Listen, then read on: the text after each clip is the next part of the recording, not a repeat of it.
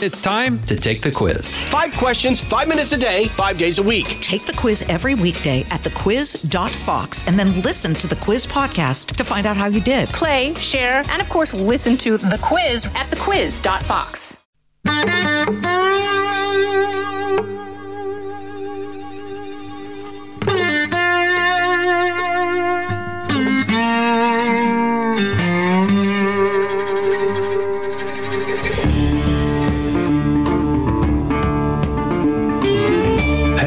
Trey. Happy New Year. Welcome to 2024. I guess it is. I think it is. You know what's weird, Mary Langston? Weird may not be the right word. Um, I remember, you may not have been born yet. I remember actually sitting in church on New Year's Eve, 1999. Were you born yet? Barely. I was right? born. I was born, yes, sir. You're right. Well, if you were born, you were probably in church too, but it was probably a different church. Because I remember they were like concerned that the banks would stop working and the traffic lights would stop working and mm-hmm. everything would stop because of what they call Y2K. And I remember not worrying really about any of that sitting in church. I was more worried about what was going on with the bowl games that I was missing because my wife made me go to church. But if you had told me that night that I'd be sitting here talking about 2024, I, I would not have believed it. That seemed like forever in the future. And yet here we are. We made it to 2024. You're right, though. There were some movies that may have come out that year, too. I was too little to actually see them, I think. But I remember the advertisements and all the fear that went into that year. But we made it to 2024, which is a blessing.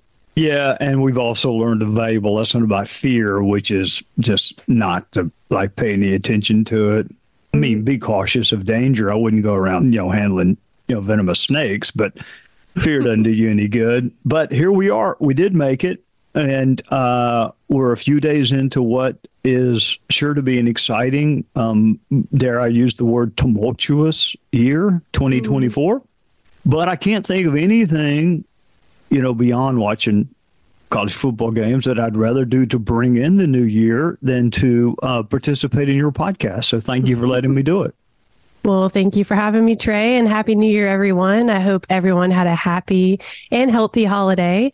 We do have a sports question to end with, Trey. Are you ready for that one? Uh, it depends on what it is, and probably not because I'm still grief stricken over a number of things that happened over the football season. I'm literally grief stricken, but we'll have to see what the question is. Yeah, we'll get to that. We're super grateful y'all send us your questions.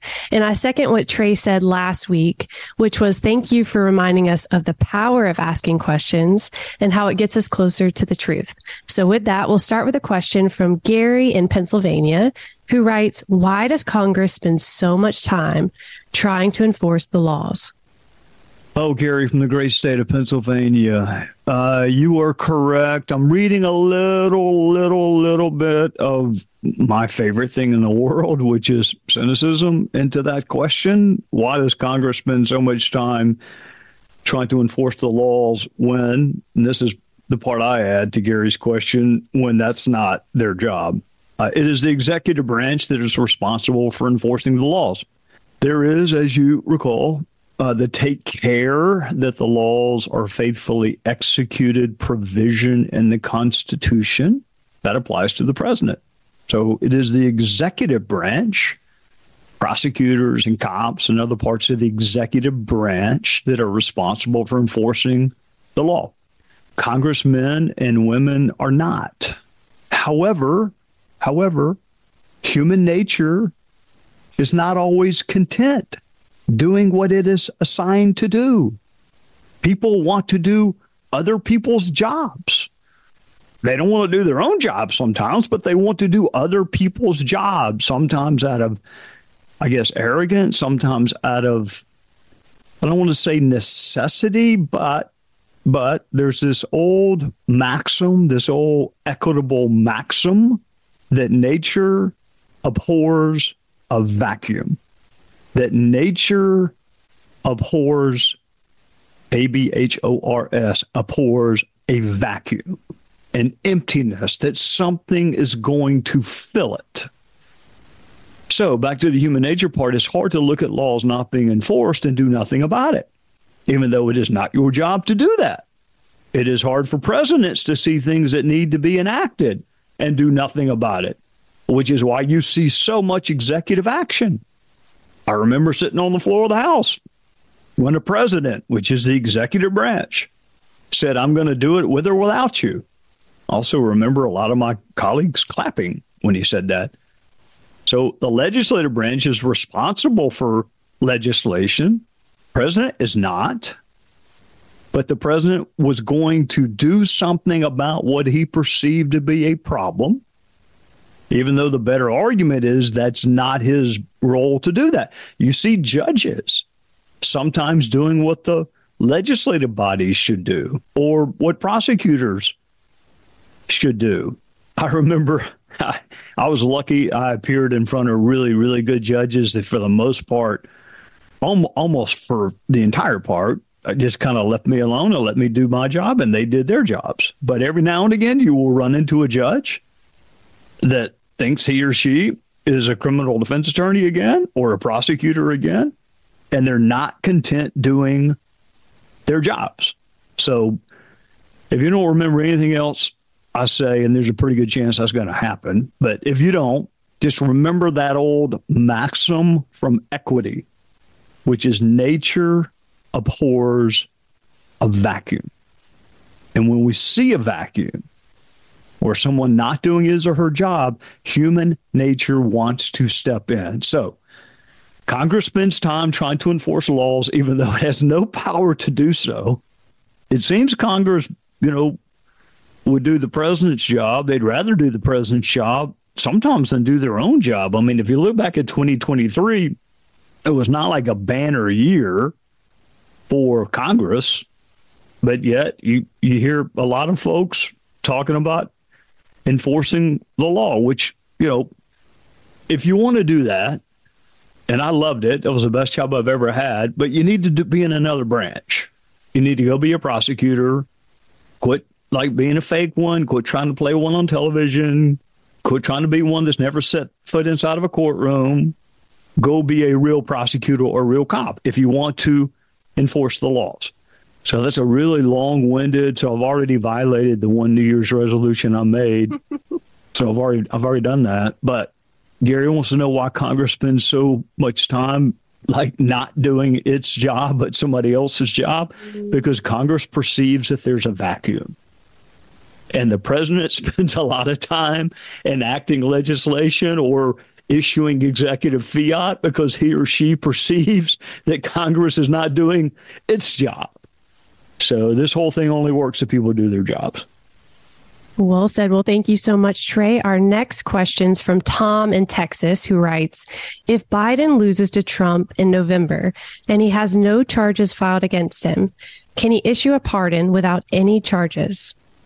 if Biden loses to Trump in November and has mm-hmm. no charges filed against him, I assume that means President Biden has no charges filed against him, which I can assure you he will not have any mm-hmm. charges filed against him. But the broader question is can he issue a pardon without any charges? And the answer to that question is yes. Yes, he can. And that is when, well, to back up a little bit, that's when most presidents issue pardons is after the elections, but before they leave office. So if Biden loses in November, he's leaving office in January. You'll see a lot of pardons between November and January. I think the question Tom is really asking is can a president issue a prophylactic pardon or an anticipatory pardon? Can you issue a pardon even though you currently are not in any legal jeopardy? There are no charges against you. There no there's no indictment. I think most legal commentators, most legal commentators would say yes, that the pardon powers for the president are what's that word we used to use? Plenary, that they are vast, expansive. Whatever limitations exist in the Constitution, those would be the only limitations. And I'm frankly not aware of any limitation. So, can a president pardon himself or herself? Probably so. Can a president pardon a member of his or her own family? Probably so. Can a president issue an anticipatory pardon?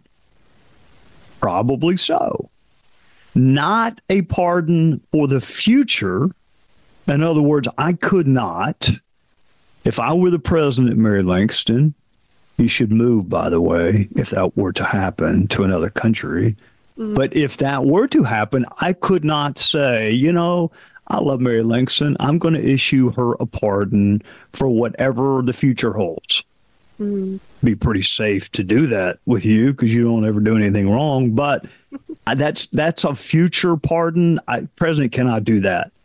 Could I? Could I say, I am pardoning you, Mary Langston, for anything you may or may not have done up until this point that is a federal crime. Obviously, the president cannot pardon people for state crimes. So we're only talking about federal crimes here. Probably I can. And you know what is interesting to me, Mary Langston, although interesting is not the right word, it's another word, but I won't use it. There are a lot of Republican members of the House who tend to agree with me because remember, they went to President Trump and asked for a part. You probably don't read the news quite well, you may not read the same sections of the newspaper that I read, but the sections of the newspaper I read sometimes involve politics. Mm. Members of the House, Republican members of the House, went to President Trump and sought pardons, even though they were not under indictment or arrest. They may have been under investigation, but they weren't under arrest. They were in no legal jeopardy at all. And they sought what Tom from the great state of Texas is asking about, which is an anticipatory pardon. So it sounds sketchy to me. It sounds sketchy, I'm sure, to y'all. Most of us would never like enter our minds while we were talking to the president. Hey, now that I have you, would you be willing to issue me a prophylactic pardon for anything I may or may not have done? I just I I don't know. I mean, have you ever thought about doing that, Mary Langston? Not at all. You went to you went to a White House Christmas party, didn't you? I did, thanks to you did, and Terry and all of them, Sharia.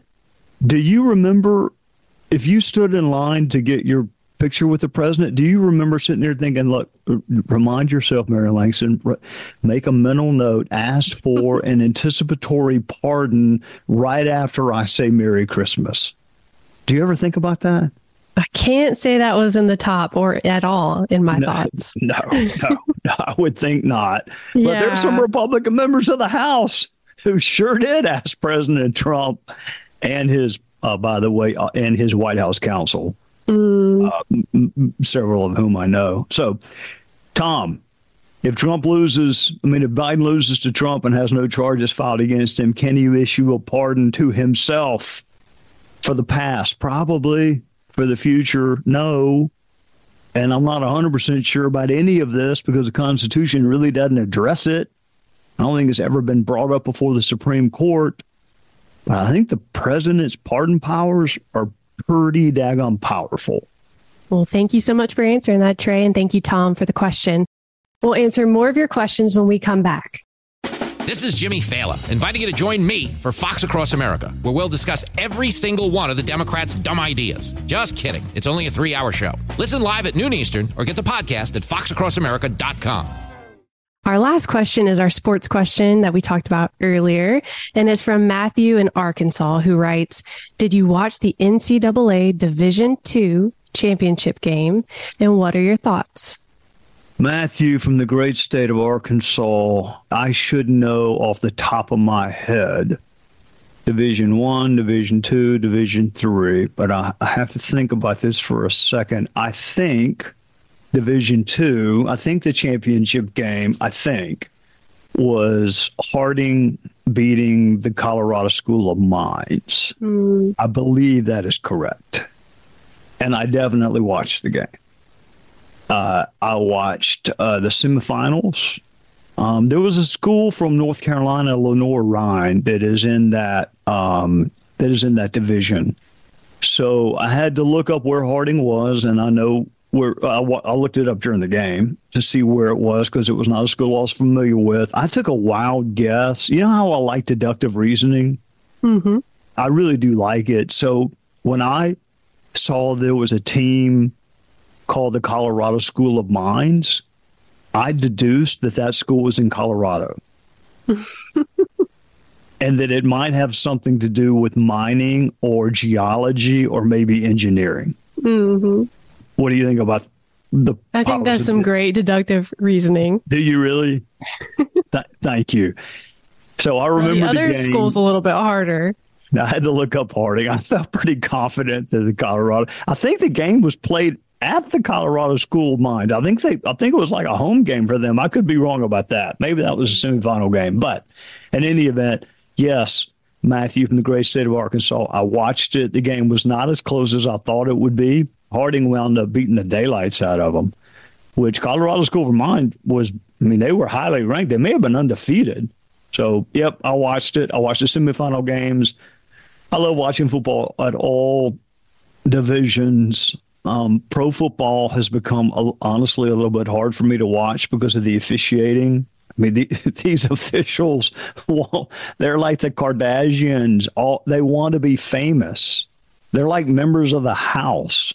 They they just they just want to be famous. They want to be stars, and then they get it wrong a lot.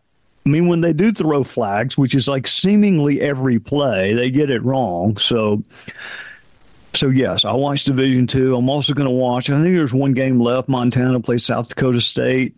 Um, I'm going to watch that game. South Dakota State's like a dynasty in that division of football. And I, and before I go, I want to admit that I'm wrong, which is something very very few people in either one of my previous lines of work do. Lawyers don't do it that much. Politicians don't do it ever.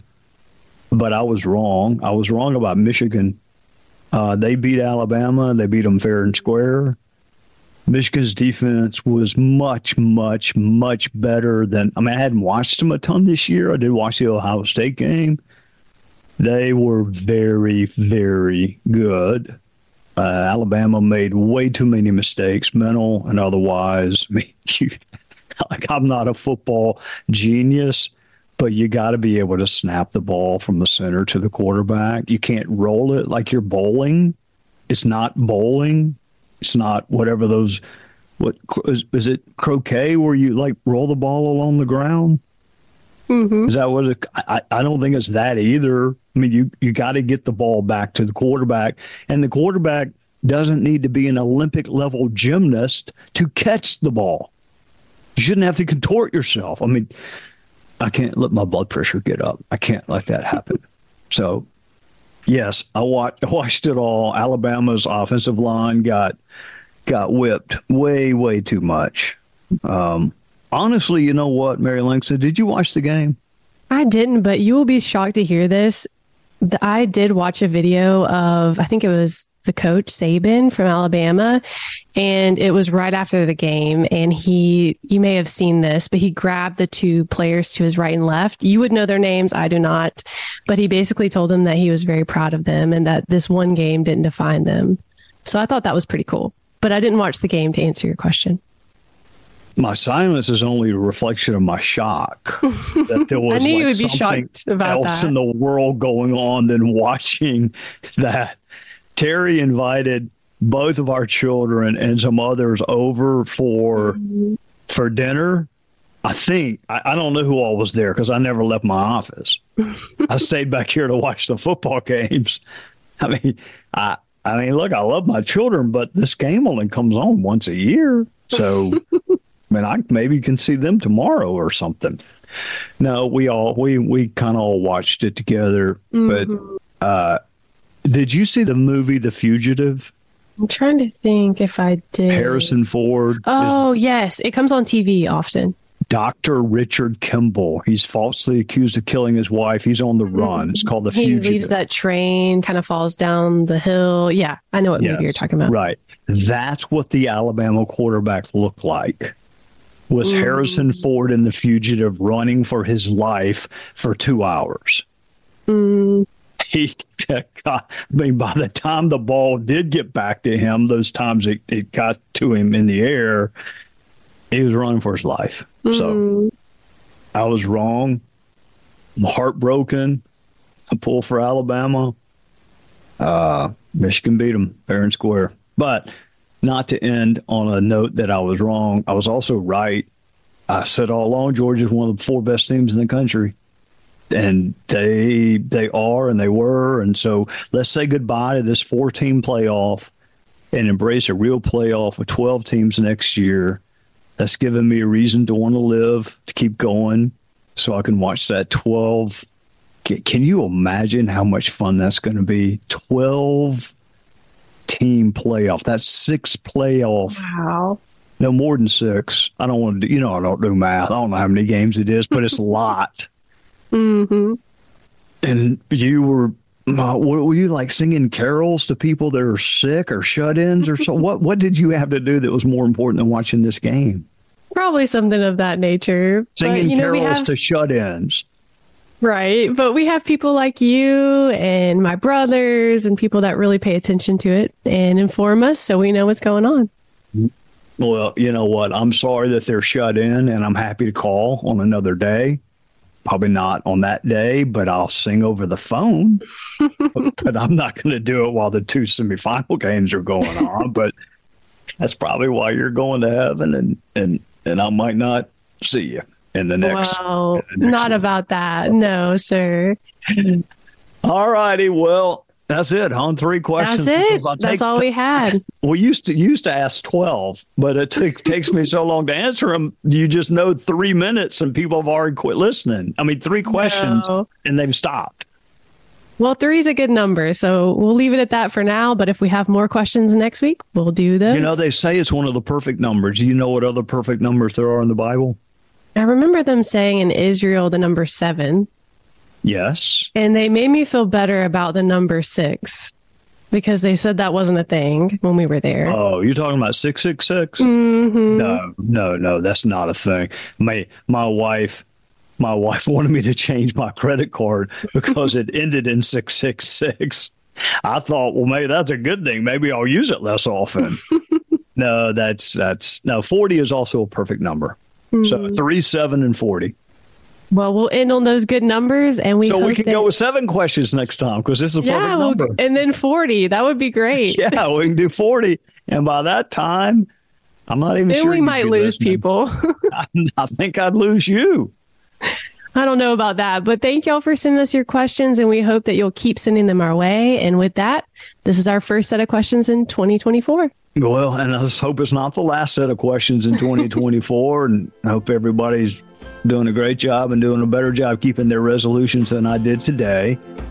And I will see you, God willing, next week. How's that? Sounds like a plan. We'll see y'all next Thursday. All righty. Bye bye. Listen ad free with a Fox News Podcast Plus subscription on Apple Podcasts. And Amazon Prime members can listen to this show ad free on the Amazon Music app.